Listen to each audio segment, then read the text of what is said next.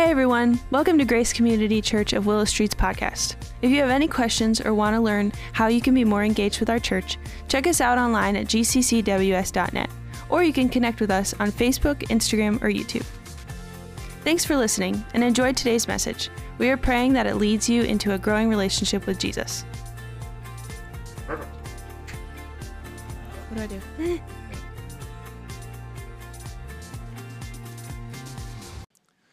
Father God, we are thankful for the opportunity that we have to worship here this morning. We thank you for uh, the time that we were able to worship last night and that your name was lifted up. And as I was driving here this morning, I was reminded of that when I was pulling into church that I was not followed or being watched or being here that I could be in trouble. But that's not the case for our fellow brothers and sisters around the world as they are followers of you and as live in places like Afghanistan where they're being persecuted. And so we think and, and we keep them in prayer as they live each day, not knowing what that day may hold. Father, I pray that they would have their eyes fixed on you and not what's going on around them with what they see. We pray for protection for them. We pray that uh, you would just strengthen and be with the churches all throughout the country and that um, they would be um, encouraged knowing that this world is not our home and that their home is in heaven. And so we pray that you'd be just with them in a very special way. We also want to lift up and pray for tensions going on around the world. We think of what's happening with Russia and Ukraine. And it reminds me of scripture in Jeremiah where it says, above all else, the heart is desperately wicked. Who can know it? And as we see situations like this, we know that it comes out of sin, it comes out of man uh, thinking and doing things that go against your word, God.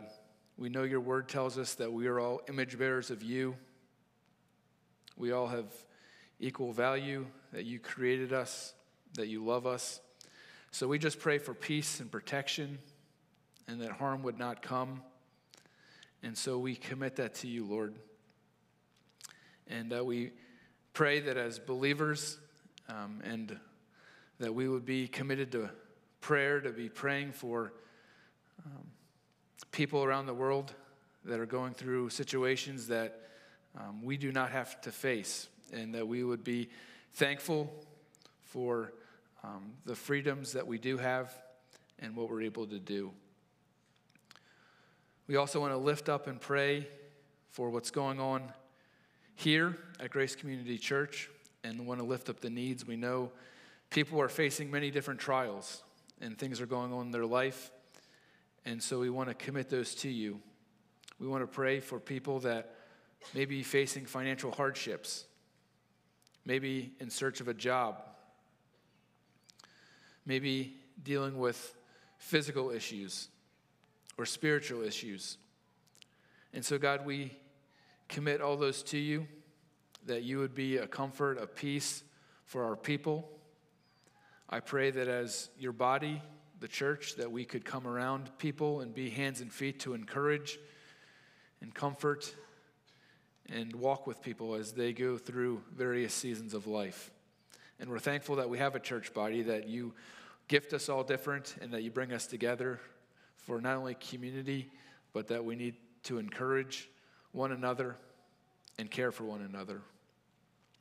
And so we bring that before you, knowing that you are on the throne, that you are sovereign, that you are in control, and that you care about each and every person and each and every need. We pray for this morning as we worship, as Pastor Mike is going to come and bring your word. And I pray that for us, that our hearts and minds would be in tune with your spirit, that your spirit would be speaking to us, and that we would um, be open and receptive uh, to your word and what the Spirit wants to do in each one of our lives, whether that's growing us, whether that is realizing that we need Jesus in our lives, and we need to make that personal decision to know and follow your son, Jesus. And so I just pray that uh, this morning as we go through, that your will would be accomplished, that you would get all the glory, and um, from that, uh, we would be the church that you want us to be. And so, with this, we pray this all in Jesus' name. Amen. The scripture reading for this weekend is found in Luke chapter 14, verses 25 to 27. Large crowds were traveling with Jesus, and turning to them, he said, If anyone comes to me and does not hate father and mother, wife and children, brothers and sisters, yes, even their own life, such a person cannot be my disciple. And whoever does not carry their cross and follow me cannot be my disciple. Thank you very much, Pastor Jared. Let me ask you a question this morning. Have you ever exaggerated a point to make a point? Did you ever do that in your life? You've exaggerated a point to make a point. Chances are, most, if not all of us, have done that in our lives. I slept like a rock. Well, who knows how a rock sleeps, you know? How do we know that? These shoes are killing me. I have a million things to do. She makes enough food to feed an army. I'll believe that when pigs fly. Now, how many of you have seen pigs fly? I mean, honestly. How, yeah. Oh, come on. I know you raise pigs, but give me a little leeway here. You never saw a pig fly, Laurel, did you? I mean, like take off. Okay, there we go. This kind of speech has a name. It's called hyperbole. By definition, a hyperbole is an exaggerated statement or claim that is not to be taken literally, nor are hyperboles meant to deceive anybody. In fact, a hyperbole is actually a figure of speech, and it's designed to get people's attention and to make a point. So last weekend, when we were watching our grandchildren from Thursday until, uh, well, it seemed like Thursday, I think it was from Friday till Monday. On Sunday afternoon, they weren't listening to me when I was asking them not to do something.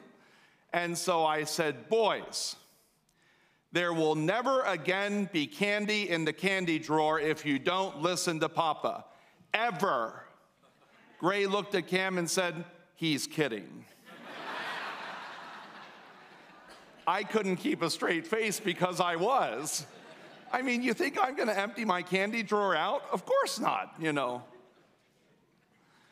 Jesus is the master at hyperbole. And well, he should be. Do you ever think about this? As God, he is the author of our language. Every figure of speech that we use in our language, he created it, and we have it as a gift from him. It's an amazing fact, and it's also true when you think about the scriptures. More than once, Jesus exaggerated points to make a point. Think about this with me. To warn men against the danger of lust, he said, If your right eye causes you to sin, gouge it out and throw it away. To point out the hypocrisy of judging others' sin when you have your own sin, Jesus asked the question Why do you look at the speck of sawdust in their eye and don't take out the log from your own eye. To make the case that a little faith can make a big difference in your life, Jesus is the one who said, If you have faith as small as a mustard seed, you can say to this mountain, Move from here to there, and it will move. Jesus' hyperboles, unlike our own hyperboles, however, were always perfect. Always perfect. They were always perfectly stated and they were always perfect for the occasion, which is what brings us now to Luke chapter 14, verses 25 through 27, and in particular to verse 26, where Jesus uses a hyperbole to make a point. If anyone comes to me and does not hate, does not hate his father and mother, his wife and children, his brothers and sisters, yes, even his own life, he cannot be my disciples. Let's read that together. If anyone comes to me and does not hate his father and mother, his wife and children, his brothers and sisters, yes, even his own life, he cannot be my disciple. Did Jesus really say that? That we should hate the nearest and dearest in our lives? Is this hate speech? Isn't Jesus the one who gave us the command to love one another and, and, and to love one another just as, as he loves all of us? And isn't Jesus the very creator of family?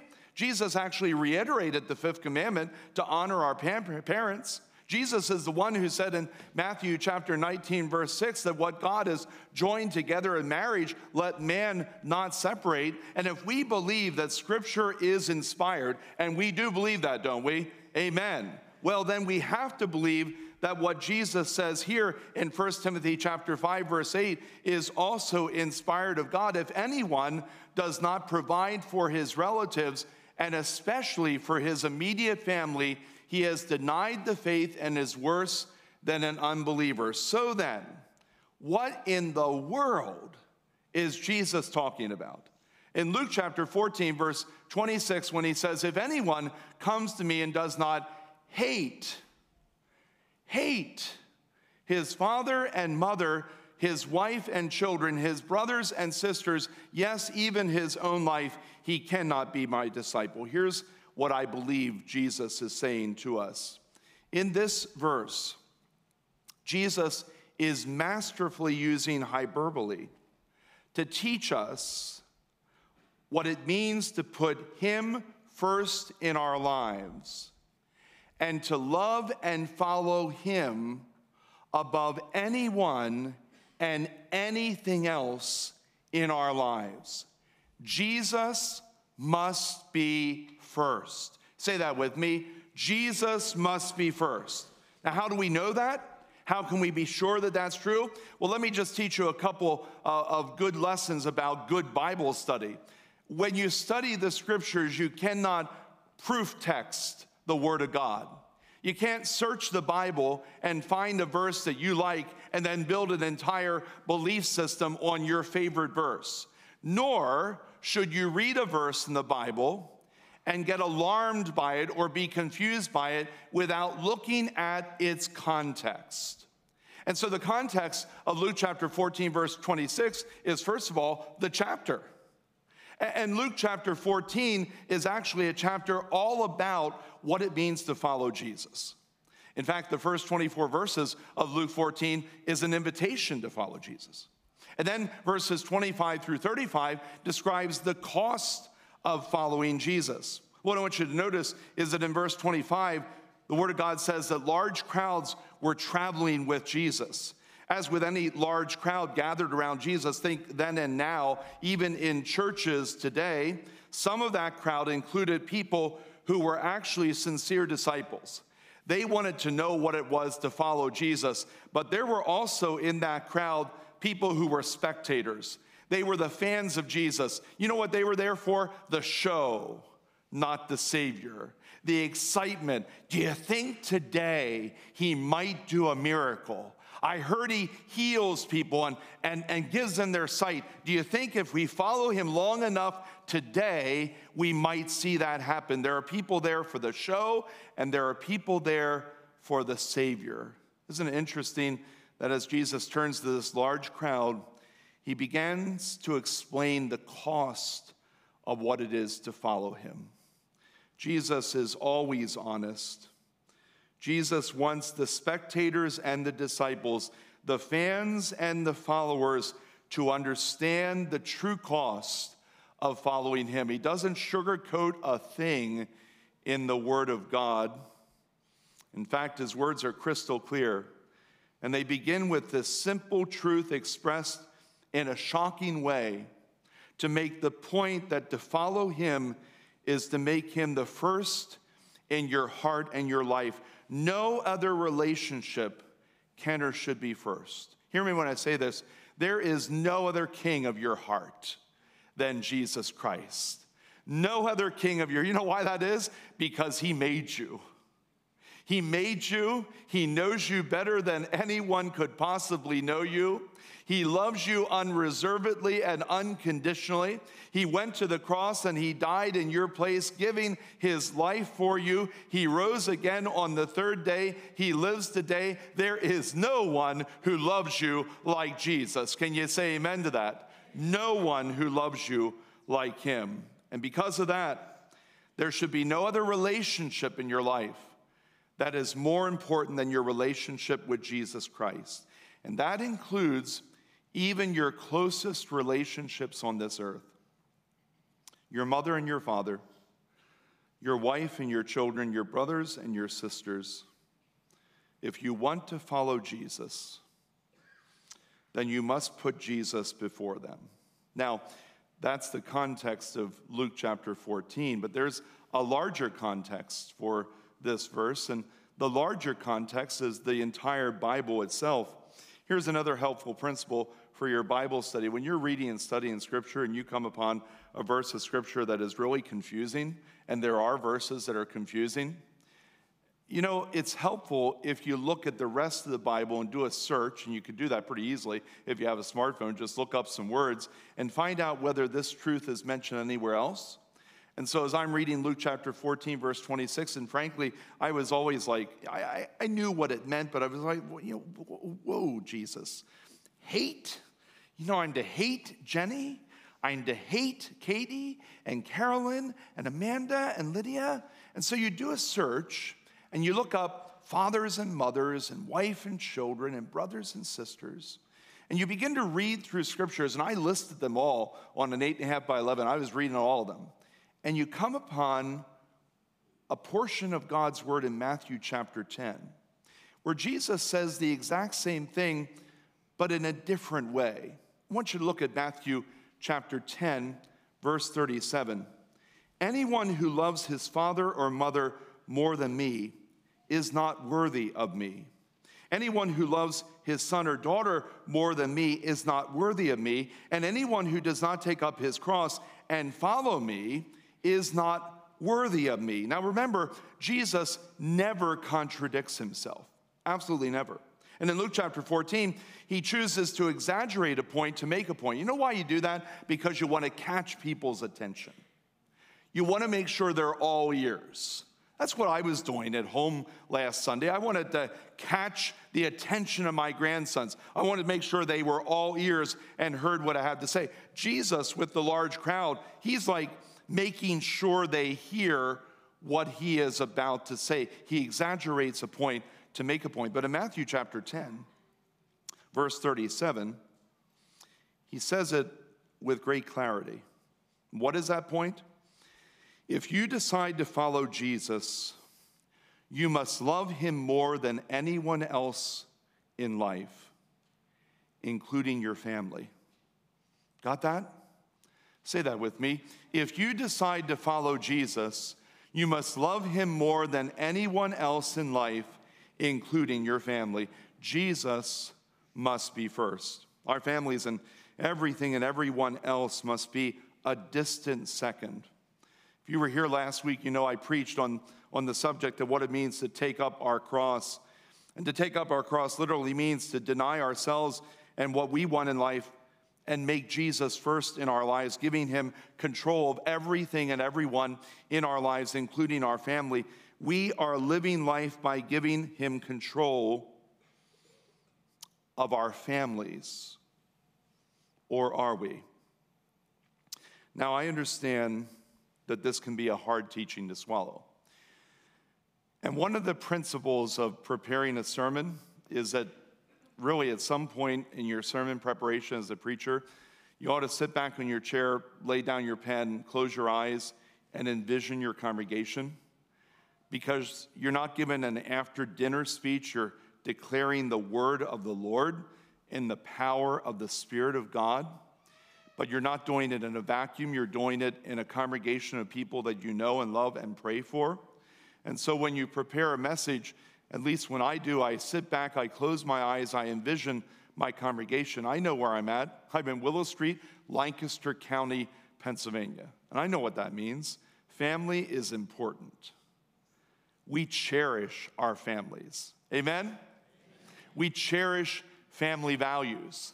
Man, in Lancaster County, when you meet someone for the first time and they have a name that is vaguely familiar as a Lancaster County name, You do your best to figure out whether you know their aunt, their uncle, their grandma, their grandpa, their great grandma, their great grandpa, whether they are descended from Hans Herr and can lay claim to the house on Hans Herr Drive.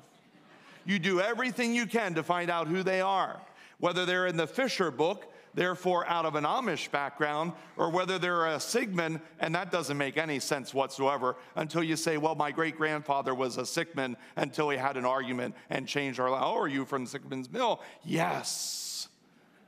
That's who we are. We love family. And so, because we love family, we wonder sometimes when we read a passage like this Jesus, is it possible that we could love you and our families equally? I mean, do we really have to love our families less than you? Couldn't we love them equally with you? And Jesus says, No. I must be first. Now, let me tell you some of the reasons I think he said that. Reason number one your family could become an idol. Your family could become an idol to you. Truth is, anyone or anything can become an idol when it takes first place in our lives and it controls our lives, our family or family members can become idols to us. Here's how family becomes an idol it happens when life for you or me becomes all about our family. Life is about my kids. Life is about my spouse. The decisions I make in life are made based on solely my family. So when my family, what my family says or what my family believes becomes the authority, now listen to this what my family says or what my family believes becomes the authority by which I make decisions in life and by which I chart the course of my life. What will my family think? What does my family want me to do with my life? Will my family approve? And we ask those questions sometimes long before we ever ask, What does Jesus want? What would he approve? And sometimes we ask them completely devoid of even asking Jesus. Now, let me tell you something when your family becomes an idol, the outcome for your life and their life will never be good. And let me just kind of drill down on that so you understand why that's true. Sometimes family can become a stumbling block to salvation. Now, you may, you may never have seen that, but, but I saw that, and especially as we were planning a church in Baltimore, I can't tell you how many times Jenny and I shared the gospel with individuals who would, you know, they come to church, they'd, they'd visit on a holiday, or they might visit at the invitation of a friend, and, and God would move that Sunday morning through the music and through the message. And, and in that church, we would invite people to an altar rail, and, and people would come and they would pray.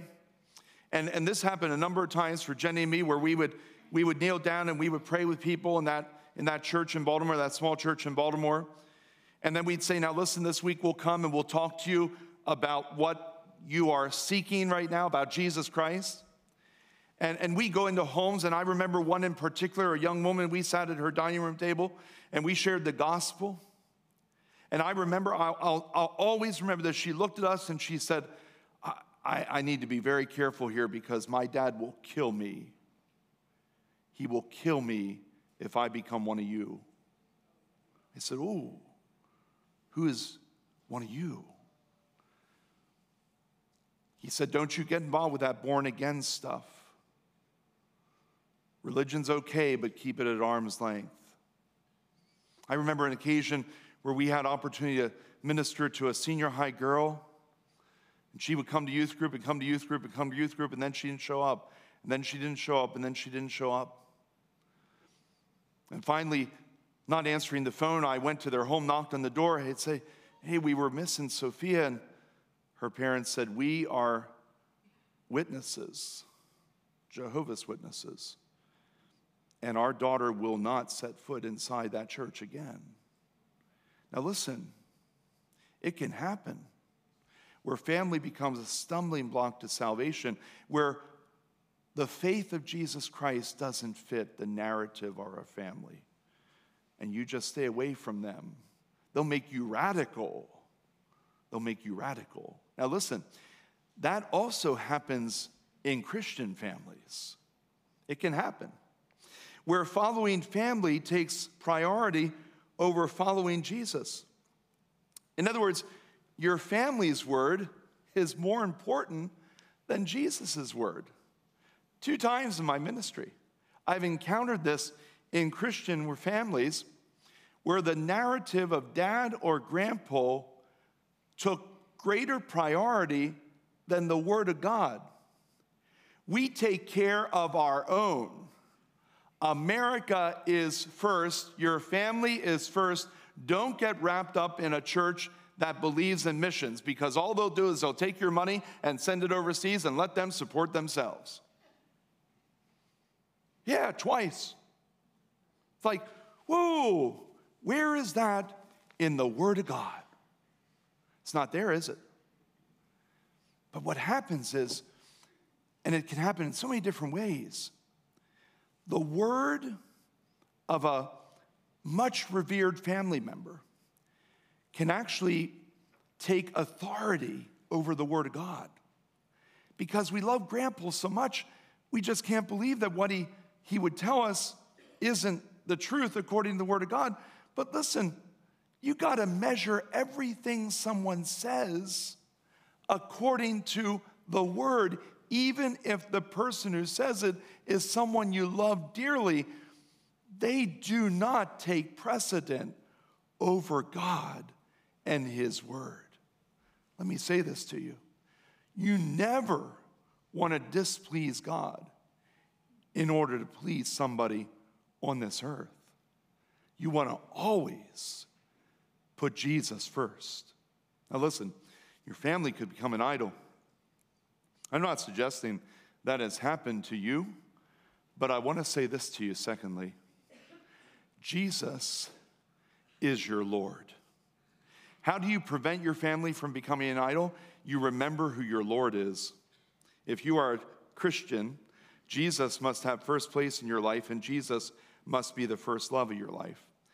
What I say next is very important. His word and his will is the authority by which I make decisions and live life, and for some very good reasons.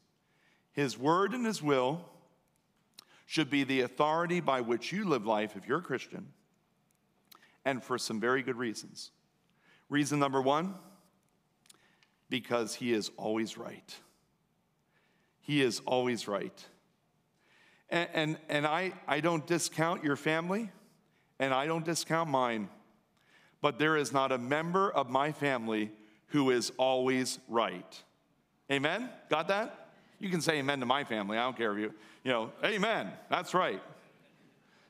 Okay, so so Jenny will say to me once in a while, dear, I know you're always right about, and then she'll fill in the blank, but this time you're not right. And you know what? She's absolutely right. Funny thing about our home is Jenny's always right about things in the future. I'm usually right about things in the past. So if we met somebody in a grocery store 35 years ago, I'll remember details of that meeting and she'll say, I don't even want to suggest that you're wrong about that. But if she has a hunch and a sense about something in the future, I listen to her closely. But here's the reality we recognize that neither one of us are always right. There is only one who is always right. His name is Jesus. Secondly, the reason you put Jesus first is he's always there. He's always there. He will never leave you or forsake you. He will never be apart from you. But you can't say that about your family. Some of your family will not be there for you. Some will die.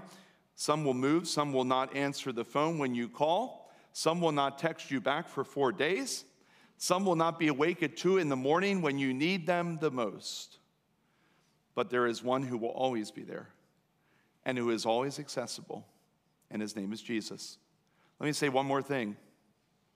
And hear me when I say this Jesus will never disappoint you. He will never disappoint you. I say to my girls, and I've said to them growing up, don't you ever put your hope in me. don't put your hope in Mike Sigmund. Don't put your hope in dad. Because dad is human.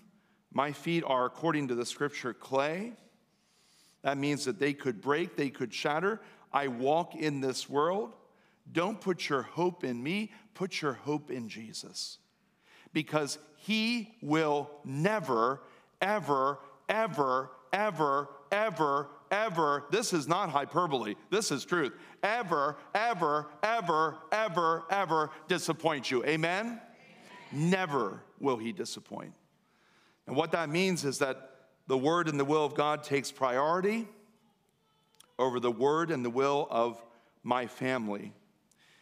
And when those two wills conflict, when they clash, you always follow the will and the word of Jesus Christ. Even as I wrote this, I know how hard it is to live this out.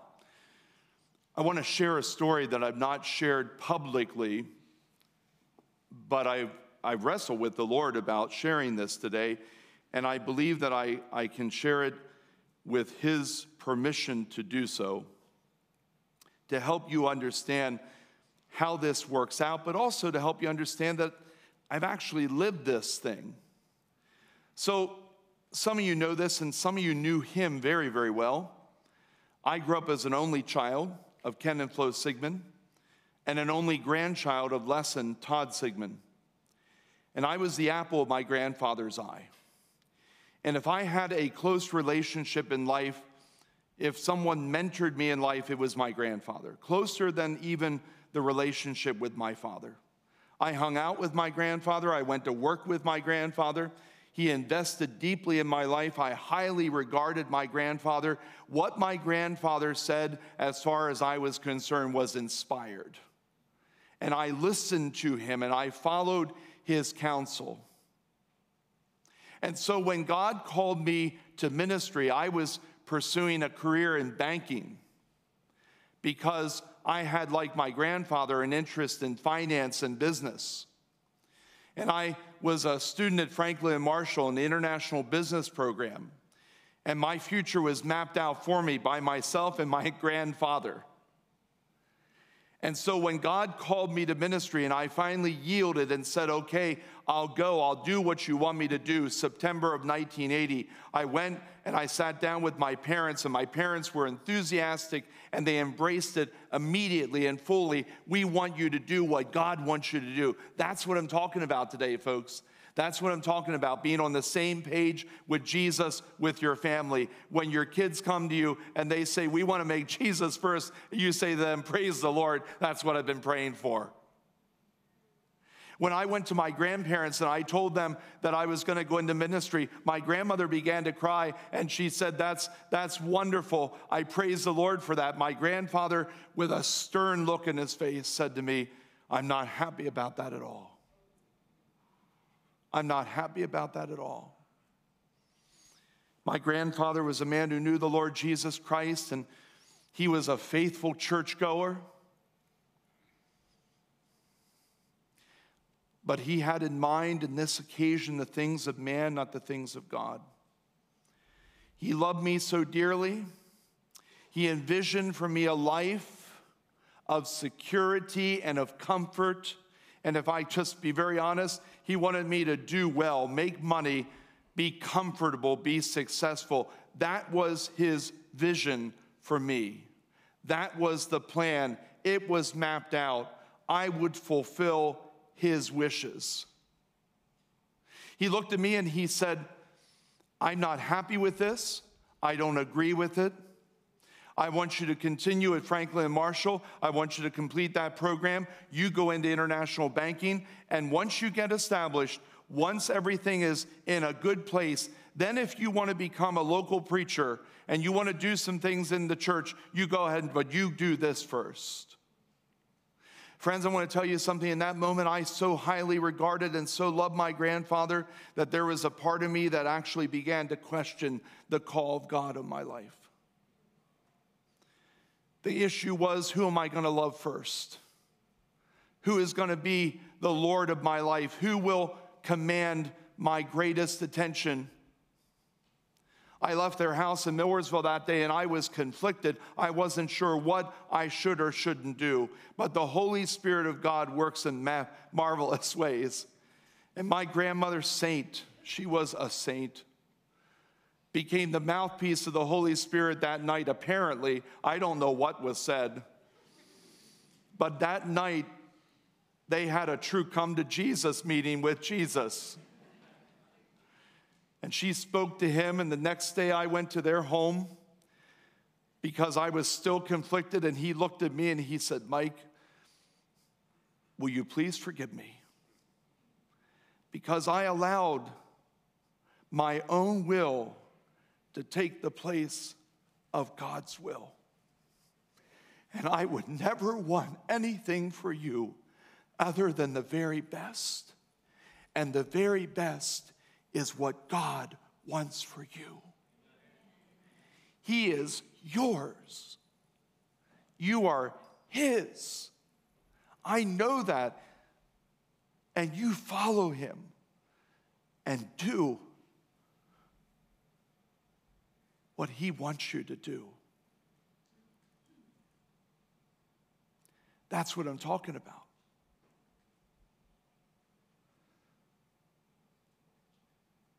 making Jesus first. So that you can release your children, your grandchildren, your wife, your brothers, your sisters, your father and mother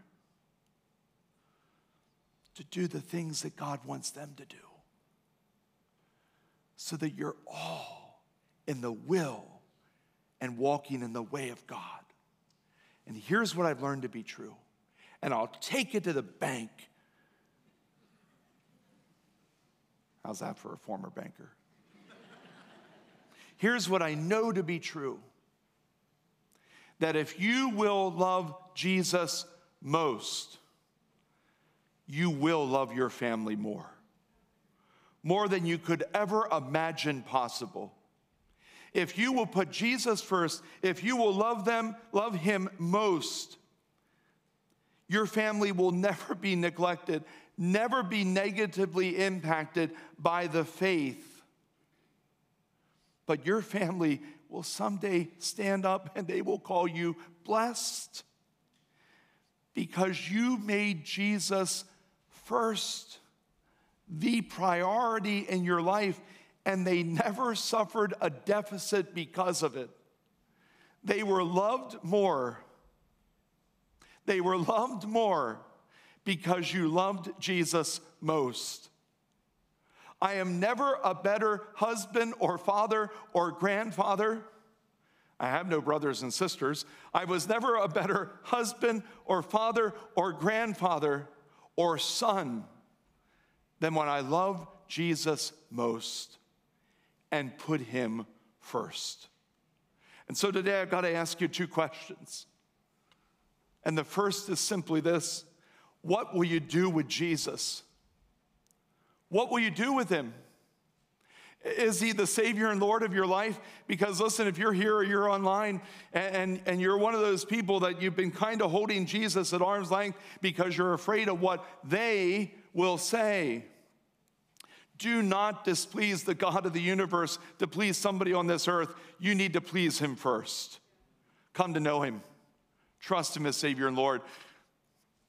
But if you're here today as a Christian, is He first? Even over your much beloved family. I love my family. I love them. But I do not love them more than I love Jesus.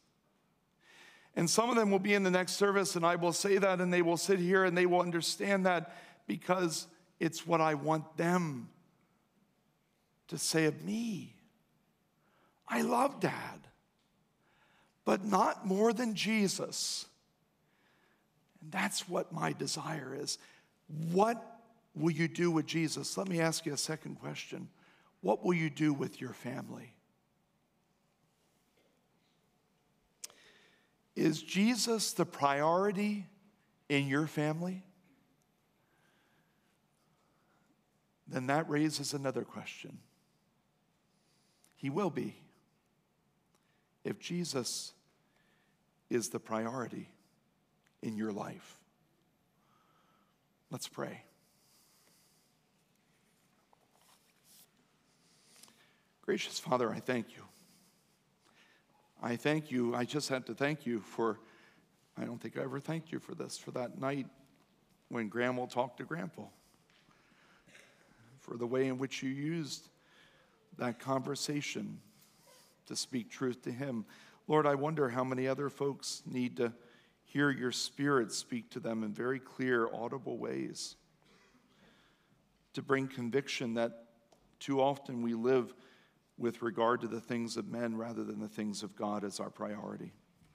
My prayer today, very simply, is that every person here and online would put you first, Jesus. Love you more than any other long for and desire you above every other, make you first even above their family. And secondly, Lord, I pray that you would help every, I want to pray very specifically, Jesus, right now for every young family in this room and online. As they begin their lives raising their children, Father, teach them now to release their children fully and completely into your hands and desire for them above everything else that you would be first in their lives. And I pray this in the strong name of Jesus Christ our Lord. Amen. Well, thanks for listening to today's message and choosing to spend some time with us. To get more information about Grace Community Church, our service times and location, check out our website at gccws.net.